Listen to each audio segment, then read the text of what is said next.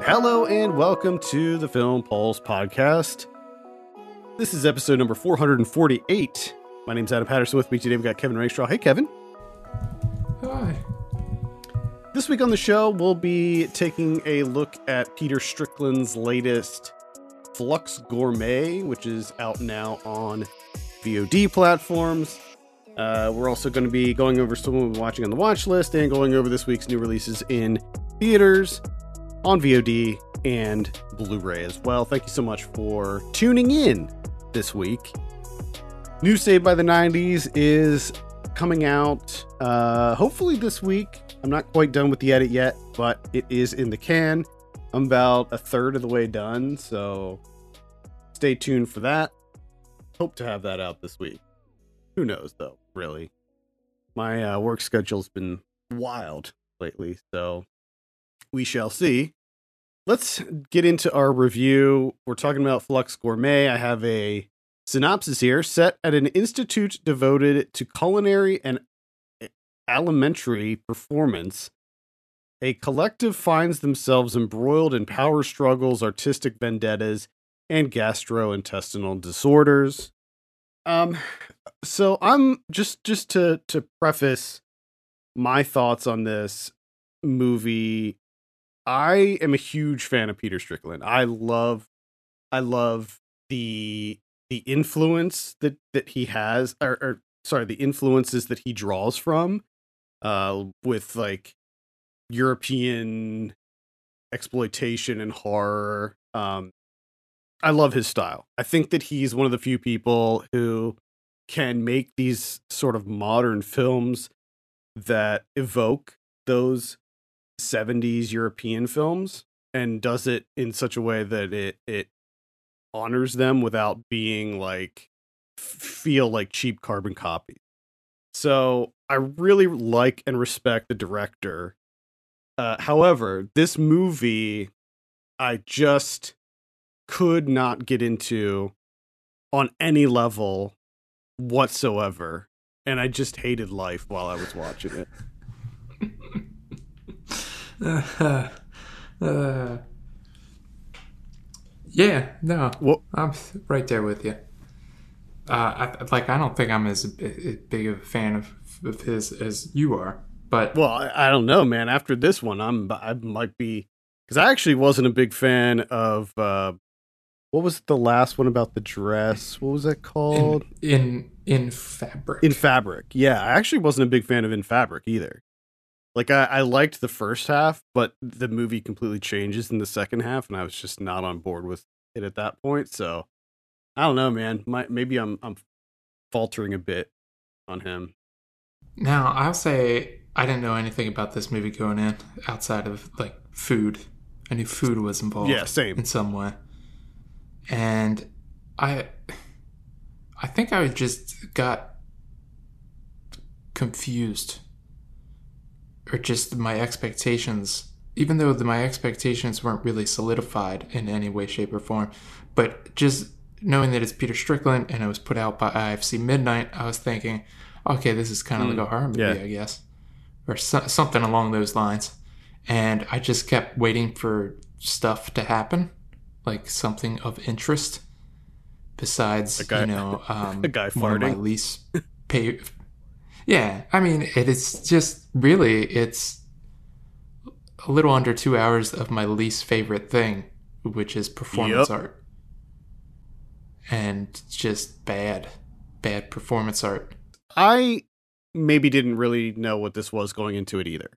I also thought it was going to be a horror film just because all of Peter Strickland's movies are horror movies. For the most part. I mean, Duke of Burgundy really wasn't, but yeah. So, and also, like, if you do see the trailer, it looks like a horror movie, but it's definitely not. It's more of a comedy, like a dark comedy than anything.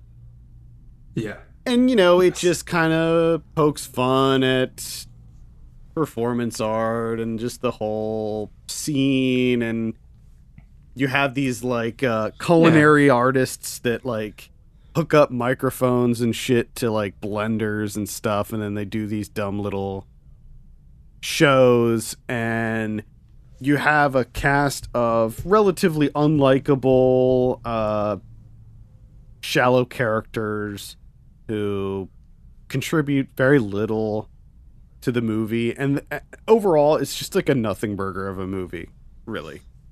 Like, it truly is. I mean, you have a little bit of the you know, the power dynamics and poking fun at the performance art, poking fun at patrons, yeah, and residencies, and you know, constructive criticism, feedback, all that stuff. But like the flanger, just, or whatever. The flanger, you know. So it's mostly centered around a flanger. And then I already forget the name of the other band. Something Snacks. They do stuff with terrapins. Oh my god, it's like on the tip of my tongue. Mangrove? You know, they're doing their... Mangrove? Yeah, it might be. But all of it is just... I just didn't find it engaging in any shape or form. Like, it's just nothing. Nothing gripped me. Nothing was of interest. Nothing was engaging. The only thing I did learn from this movie is that, which I think somehow makes it a little bit worse, is that Peter Strickland has been in a band called the Sonic Catering Band since, like, the late 90s. And that's what they do. Yeah, I is microphones and blenders and stuff like that, and I'm just like, oh, so someone, not only does someone do this, but he does this. I had heard that, or I saw something that said that like this was his most personal movie to date or something like that, or self-reflective or something like that, and I was just like, okay, cool. I mean, I guess this is a movie that will probably speak to a very select few, but those few that it speaks to will probably love this. I just couldn't get on board with it at all, and I think that, you know, a big part of it is the performance art thing. Like, I honestly find most performance art to be utterly ridiculous. There's certain performance artists and performance art, like, specific pieces that I find fascinating. Like, some of the Marina Abramovich stuff I think is really interesting, especially that one where she had, like, it was like one of the older ones that she did where she had all the items on the table and then she just stood there all day, and then people could just do whatever they wanted to her, and she didn't... Do you know which one I'm talking about? No, I had never watched the documentary or whatever. Yeah, she did this one crazy piece where she had all these things on a table, including a pistol with one bullet in it. And she just stood there, and people who were coming to, like, the museum or whatever, or the gallery, could just come up and take whatever they wanted off the table and do whatever they wanted to her. Like, draw on her, tickle her, kiss her, whatever. Shoot her if they wanted. But yeah, that so stuff like that I think is interesting. But when you're just making sounds with food, yeah. Well, I think that's another thing too, that it's two of my least favorite things. It's not only the performance art, which I'm not a fan of, is that I don't like that like ambient drone music stuff. I can't stand it. I don't know why you would want to listen to it. I mean, like, I'm one of those people that will say, like, oh, yeah, anything can be music. But then I hear this and I'm like, that's not music. That's like, those are just like feedback loops. Like, that's just feedback. That's all that is. Yeah. It sounds horrible. And the fact that it's so loud and prominent throughout the entire movie, it's so grating. Like, I hated it. Like, frequencies, like, oh, what does this food sound like? Like, what frequency is this? Is this this beetroot on when we blend it up? You know, it's like, I don't care. This is dumb. Yeah, no thanks. Just no thanks all around. I'm right there with you. Is that there's a lot of movies that I dislike, you know. And the tough thing about this movie is, like, in terms of direction, it's not bad. It's confident. And it looks good. It looks good. Yeah.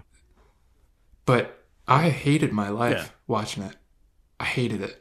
And that's the thing. Like, when you watch a Strickland movie, at the very least, it's going to look good visually. And, like, the cinematography is quite good in this as well. I love the title cards. I thought that they looked great.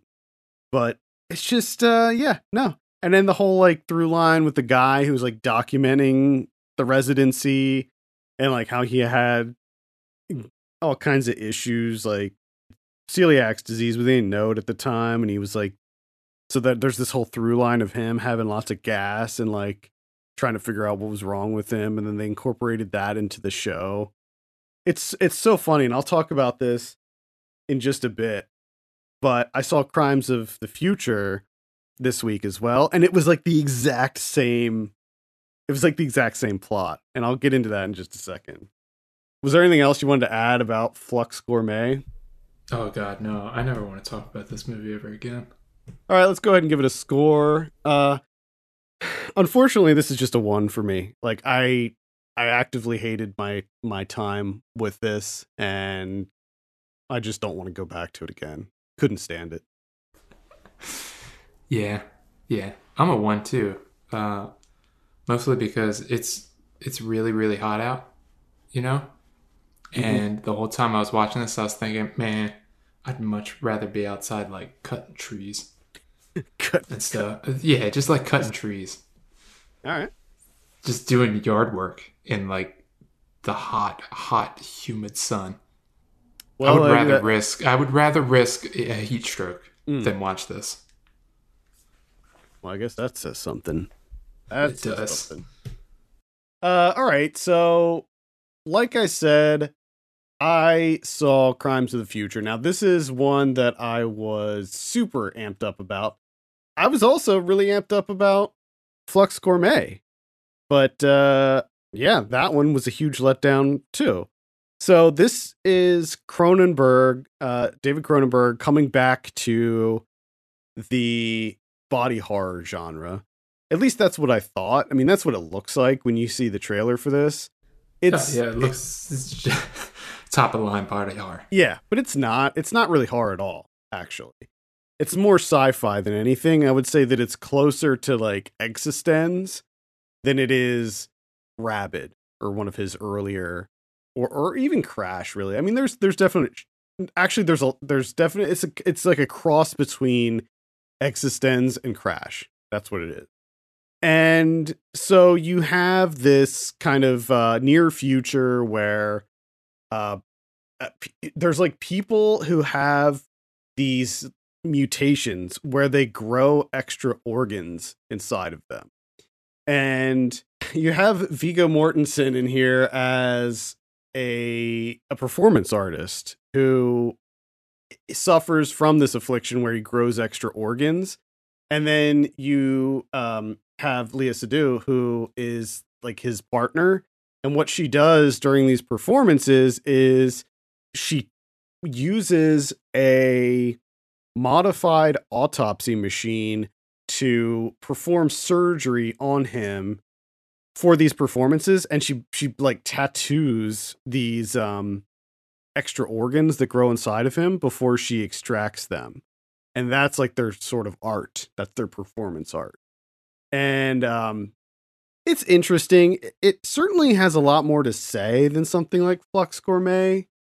Unfortunately, I just really could not get into it. Like, visually, it looked okay. Like, there was some really, the weird, very organic looking machinery that something like you would expect to see from eXistenZ. Very similar looking contraptions. But a lot of the effects work is, like, not very good. And yeah, I don't know. I guess I was just a bit disappointed in the overall narrative of it. Like, it sounds like it would be kind of interesting because it turns out that Viggo is actually working with the cops as an informer. Like, so he's sort of infiltrating this world of like organ harvesting.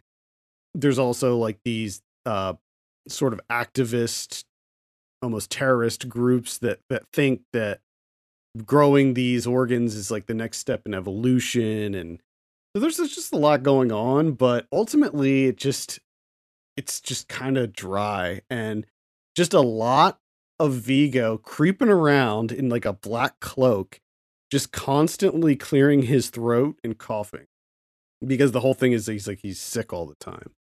So yeah, Kristen Stewart's in here too. She's pretty good. Good performances all around. But yeah, unfortunately, I just really wasn't into the overall narrative here. Well, that's disappointing. I mean, it was certainly better than Flux Gourmet, but it doesn't take much. Remember, heat stroke. Yes, true. Heat stroke is. I'll be curious to hear your thoughts on this, but I suspect you're not going to be that into it. I'm probably not going to watch it. Okay. As far as like the body horror, it's very light. Okay. Yeah, there's like not a whole lot of like sort of squirmy type body horror moments. Certainly not as much as Crash or really any of his other movies. Like there's some operating scenes, but they don't look very real. So like it's not too bad. And it takes place in a future where people like don't feel pain. So like I don't know. It's just middle of the road for me. Well, I went back to M. Night Shyamalan's Unbreakable from 2000. Keeping the Shyamalan thing going. Okay, so this is a rewatch for you. So this is a rewatch. I was very excited for this, actually, because I remember really, really liking this movie, and my wife has never seen it. I mean, you know, we've been kind of on a M. Night Shyamalan kick lately, or at least just going through his filmography. And so I was pretty excited to go back and see how this one plays out, because also it's been enough time has passed that I don't remember a lot of it. Like I remember the main stuff, obviously, but the majority of the movie I don't remember. So it's almost like watching it with fresh eyes. And I gotta say, it holds up. I really enjoy this movie. It's just a really simple story that he used to do so well, where there's something about like the wholesomeness of his films, and I think this is just a great one of like the whole idea, you know, the very American feeling. Well, maybe it is in other countries too, but like how your dad's a superhero and your dad's just like the best and no one can beat him, and just the way that it plays out here. So I was not disappointed. I like this. I like this more than Sixth Sense. I mean, everybody. Yeah. Everybody looks at Sixth Sense as like the go-to, but I actually like Unbreakable more. I liked Sixth Sense, but I like Sixth Sense too. But it relies too much on that twist, I think. Yeah, where here it's just is just a great story. That's exactly what I was going to say. Was that after you know the twist in Sixth Sense, like the movie kind of loses its luster a little bit. Yeah, because it relies a bit too much on like a novelty. Whereas Unbreakable, you do have a fun twist in there, but it's just still from start to finish. Like you can go back and rewatch Unbreakable and still get a lot of entertainment value out of it. And it works in so many different ways. Like I said, the whole you know, my dad's the best, he's a superhero type thing, no one can beat my dad. It works great as a origin story of a superhero where he's just like kind of figuring this stuff out on his own. And then it does have like a little bit of a twist to it, but it obviously doesn't rely upon that. It's just more of kind of like an exclamation point. I have not seen Glass. Heard not Me either. Things. I know, but I'm kind of after rewatching this, I might do it. I liked Split, so I do want to see Glass. I just haven't got around to it yet. Maybe you and I can coordinate. We can watch it in the same week. Yeah, we might have to do that. All right. Let's see. I actually saw a decent number of things this week for once. I saw Beavis and Butthead Do the Universe, which is a movie that I didn't even know existed until the day it came out. I literally had no idea that this was a thing until it came out. Now, this is on Paramount Plus. So if you have Paramount Plus, you can watch it on there. It's only on there, I believe. And the thing about it is it feels like an actual movie. And by that, I mean, like, they released all those South Park specials, like the pandemic specials and all of that stuff. And those just feel like episodes of South Park. Like, there's nothing about them that elevates them above just a regular episode of South Park, but just longer. With Beavis and Butthead Do the Universe, the production quality, like the animation quality, is very high. Like, it looks really good. It looks like the last movie, Beavis and Butthead Do America. Now, full disclosure, I was not super into Beavis and Butthead growing up.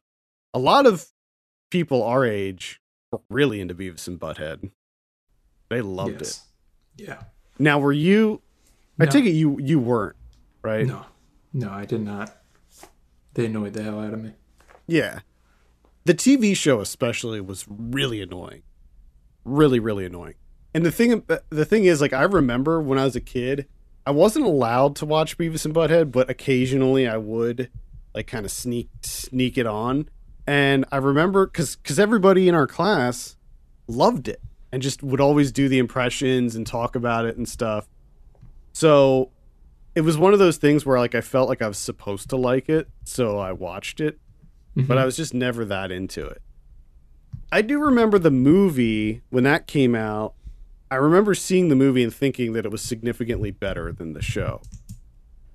And this movie is, it's actually not too bad. It's pretty damn funny.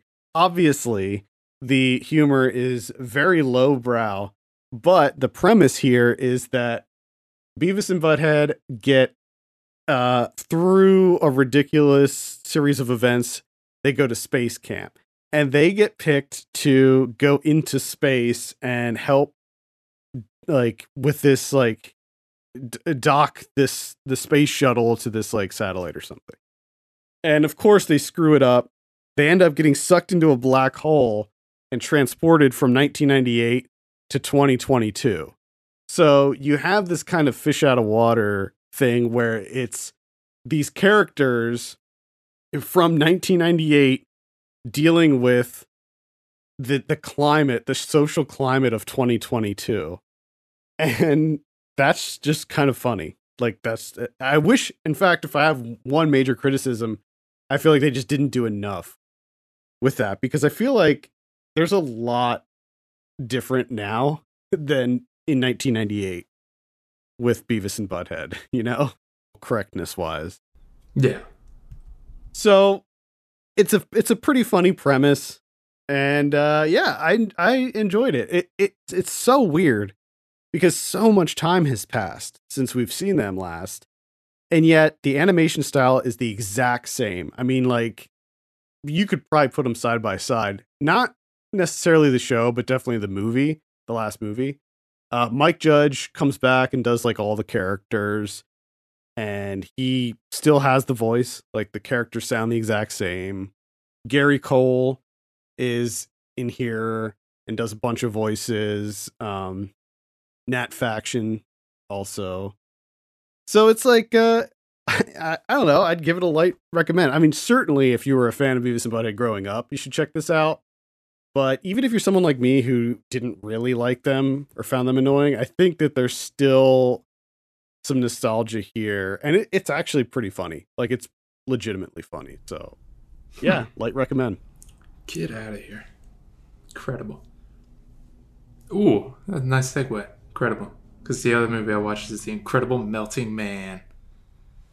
This is from 1977, William Sachs. This is on Amazon Prime. My wife found this and just thought it looked like the funniest thing in the world. So I'm down, because it's just the guy that's melting. This was a Mystery Science Theater 3000. 100% it was. Sure, I was, remember buddy. This. I remember this. So interesting thing is reading about this movie is it was meant to be a satire, like a comedy. But I guess like once they saw it, they were like, oh, let's make this a horror movie. So they cut out all the comedy stuff. And like you can kind of tell while you're watching it, because like the tone of it just feels off. Mm. Because some of it, like some of the side character stuff where the Incredible Melting Man isn't there, they're just kind of like banter and stuff. And you kind of get the sense that it feels like a comedic movie. But then a lot of the other times they're playing it straight and they're trying to be serious. And you're just like, I'm not exactly sure what the fuck is going on with this movie. But he's a melting man. He's an astronaut. He was in space. There was a solar flare through the rings of Saturn, which killed everyone except for him. God knows how he made it back to Earth, but he did from Saturn, even though it like knocked him out, and now he's melting. But just forget all that. But he just wakes up, he takes off his bandages, he's like, ah, fuck, I'm melting, this sucks. And then he just decides that he has to eat people. For who knows why. Nothing's ever explained. But when this movie is bad, it's phenomenal. Like in that opening scene where he discovers that he's like, oh shit, I'm melting. Fuck this. He starts smashing stuff. The nurse comes back and she's like, oh God, no. And runs out and he chases her. And it's this like extended sequence of her running in slow-mo, screaming down a long hallway.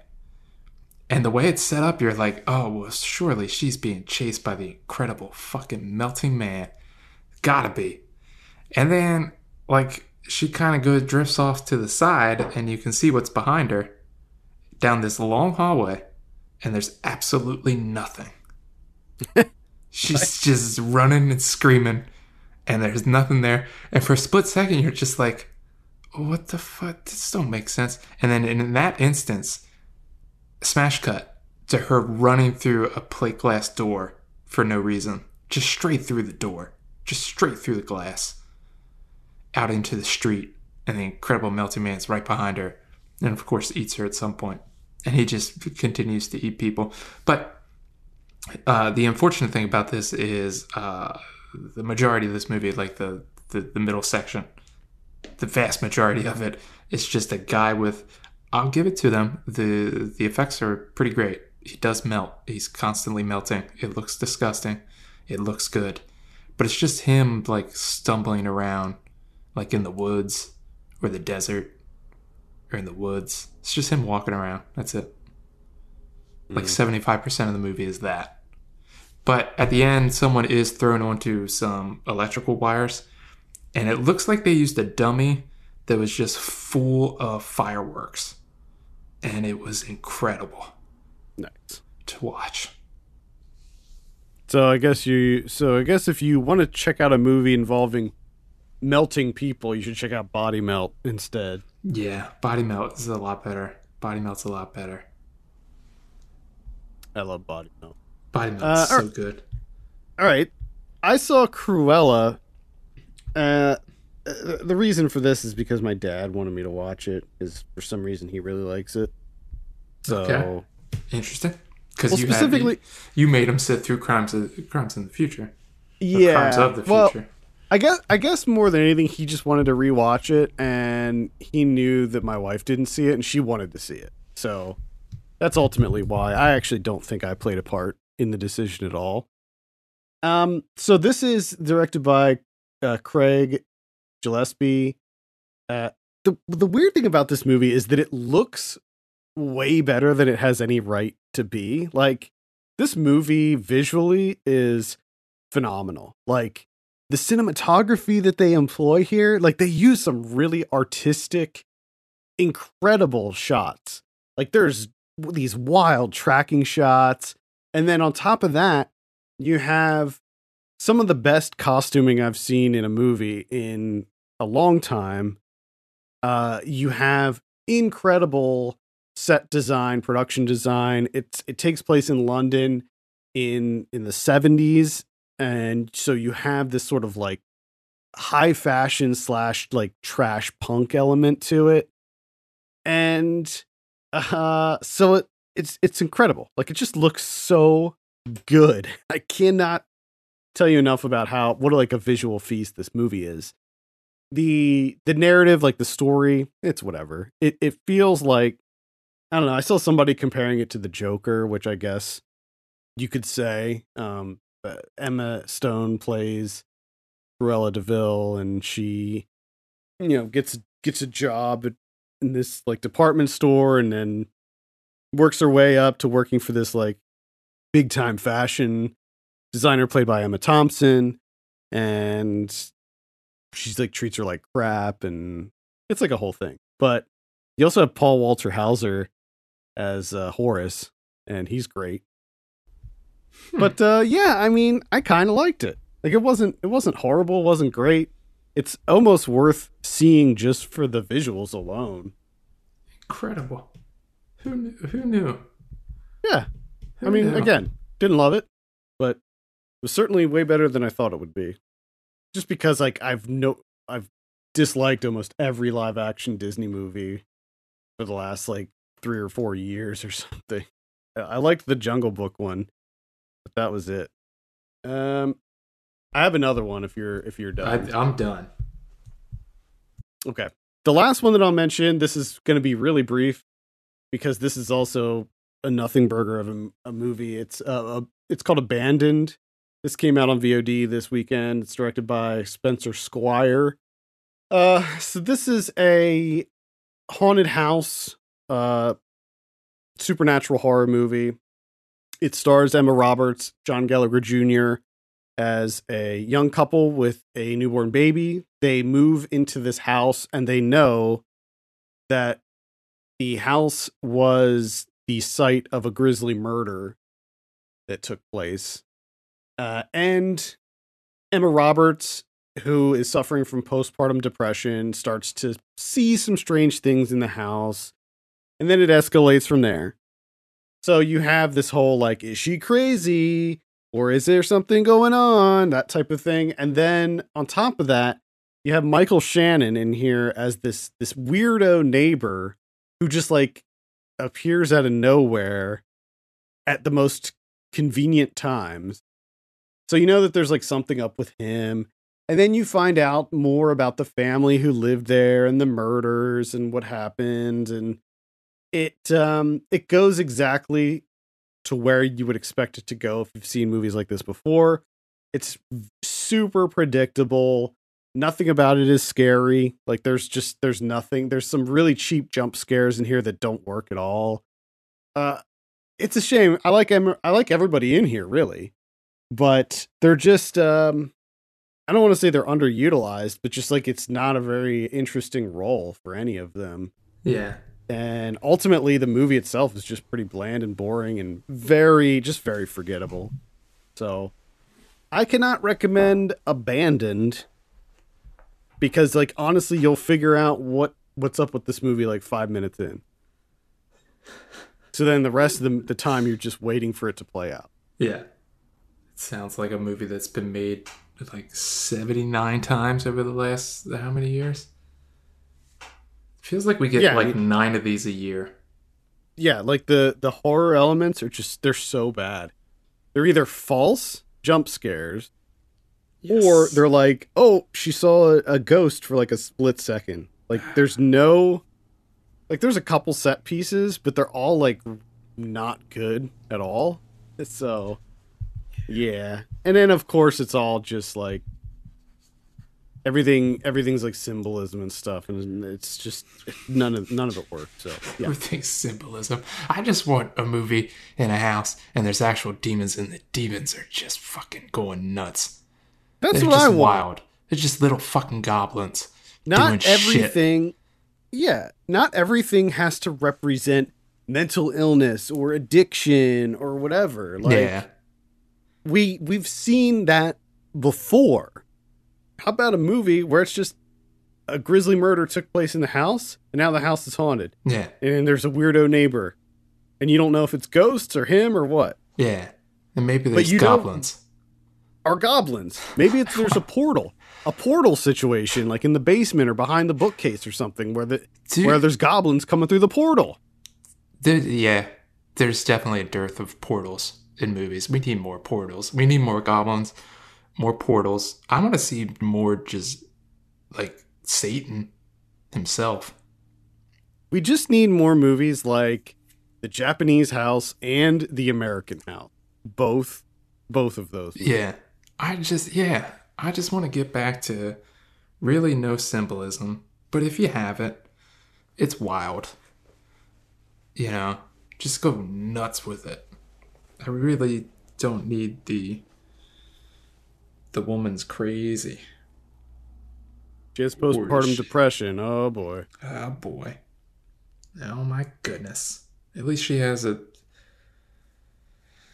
partner this time. You know, usually it's just a single mom moved into a house with her son.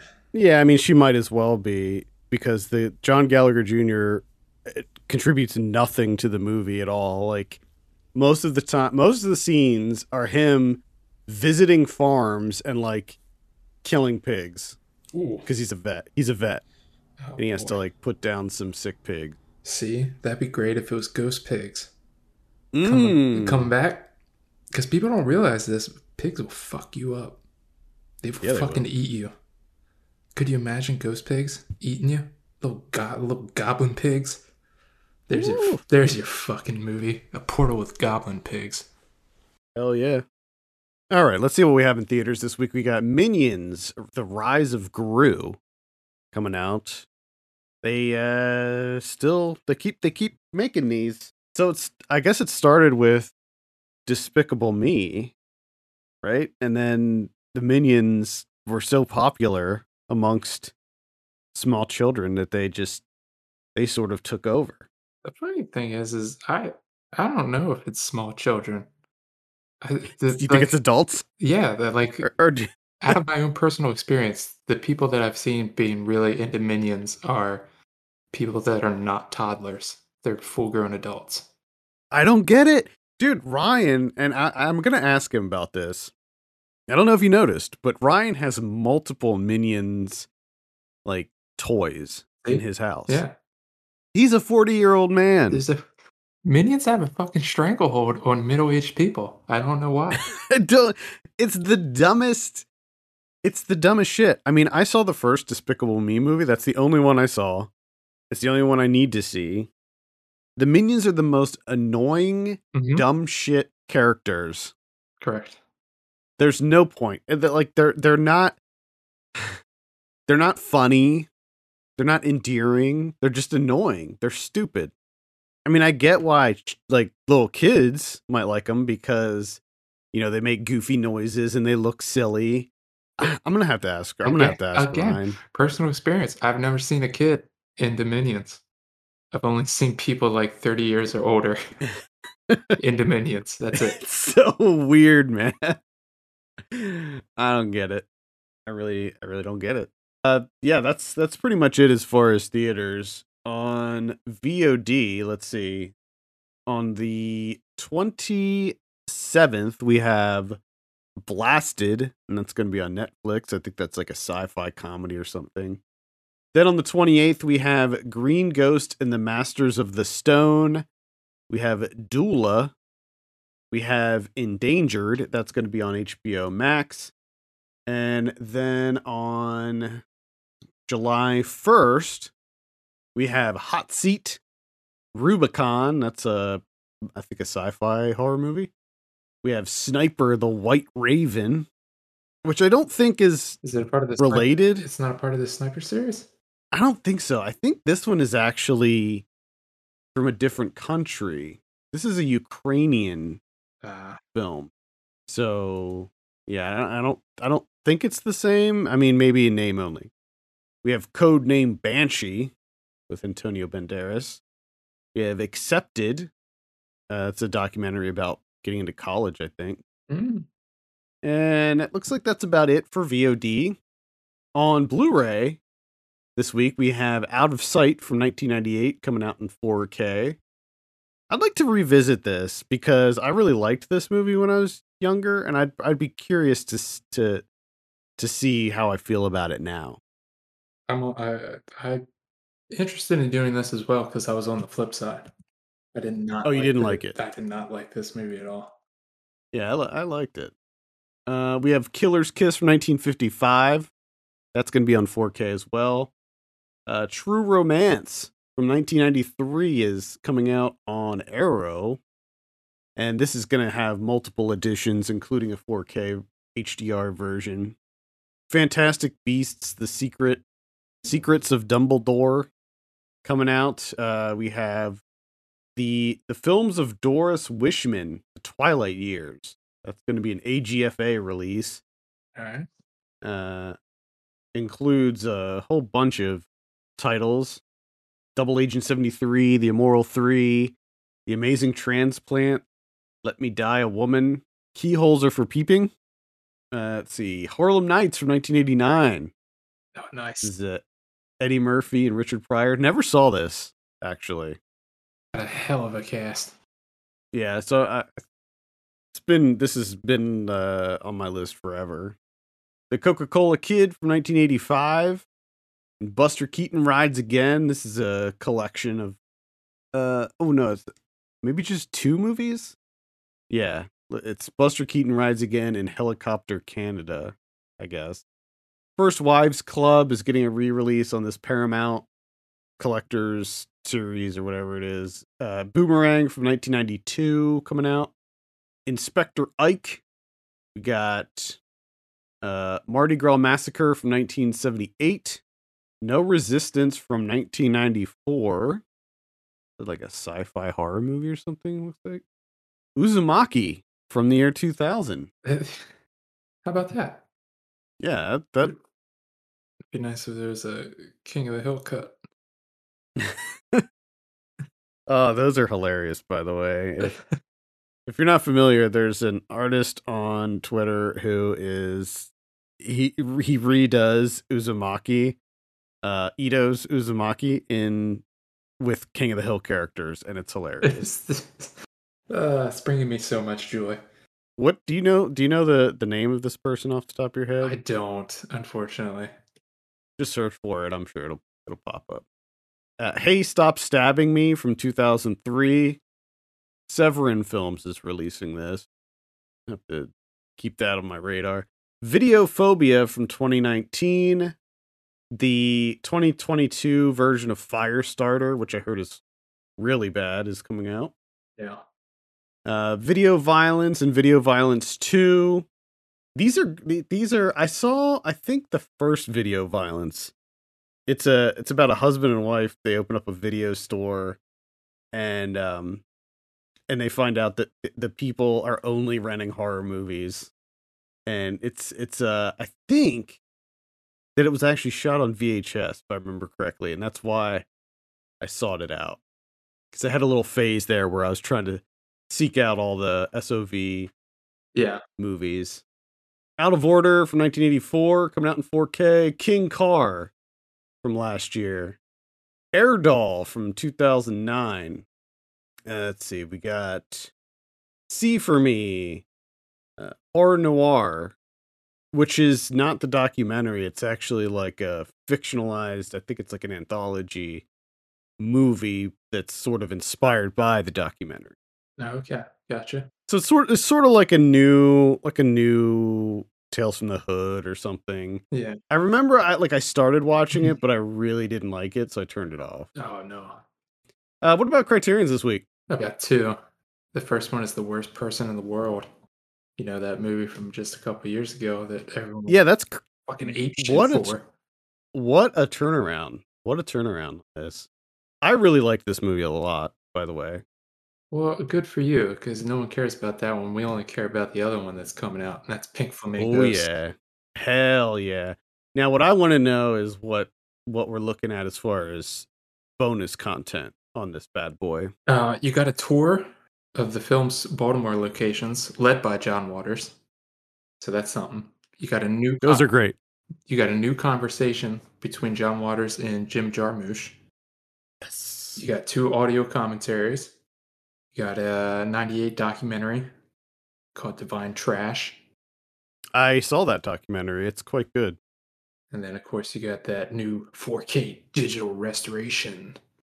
That's the only reason that I would go back to watch Pink Flamingos again would be for one of those commentary tracks. Oh, definitely. Because, like, I usually don't go for commentary tracks, but if it's John Waters, yeah, you better believe it. Yeah, it could literally be any movie. It could be Fantastic Beasts: The Secrets of Dumbledore, yeah. And I'll be listening to the John Waters commentary track on that. I do the hit TV show Friends. Friends commentary, yeah. John Waters. That's the only way I would watch that show. I hate that fucking show so much. Well, I'm not a big fan of it either. All right, I think it's going to do it for this week. Thank you so much for listening. You can send us your questions and topics to podcast@filmpulse.net. Follow us on Twitter @FilmPulseNet and @FilmPulseKevin. And if you have a minute, consider giving us a review on iTunes. That would be very much appreciated.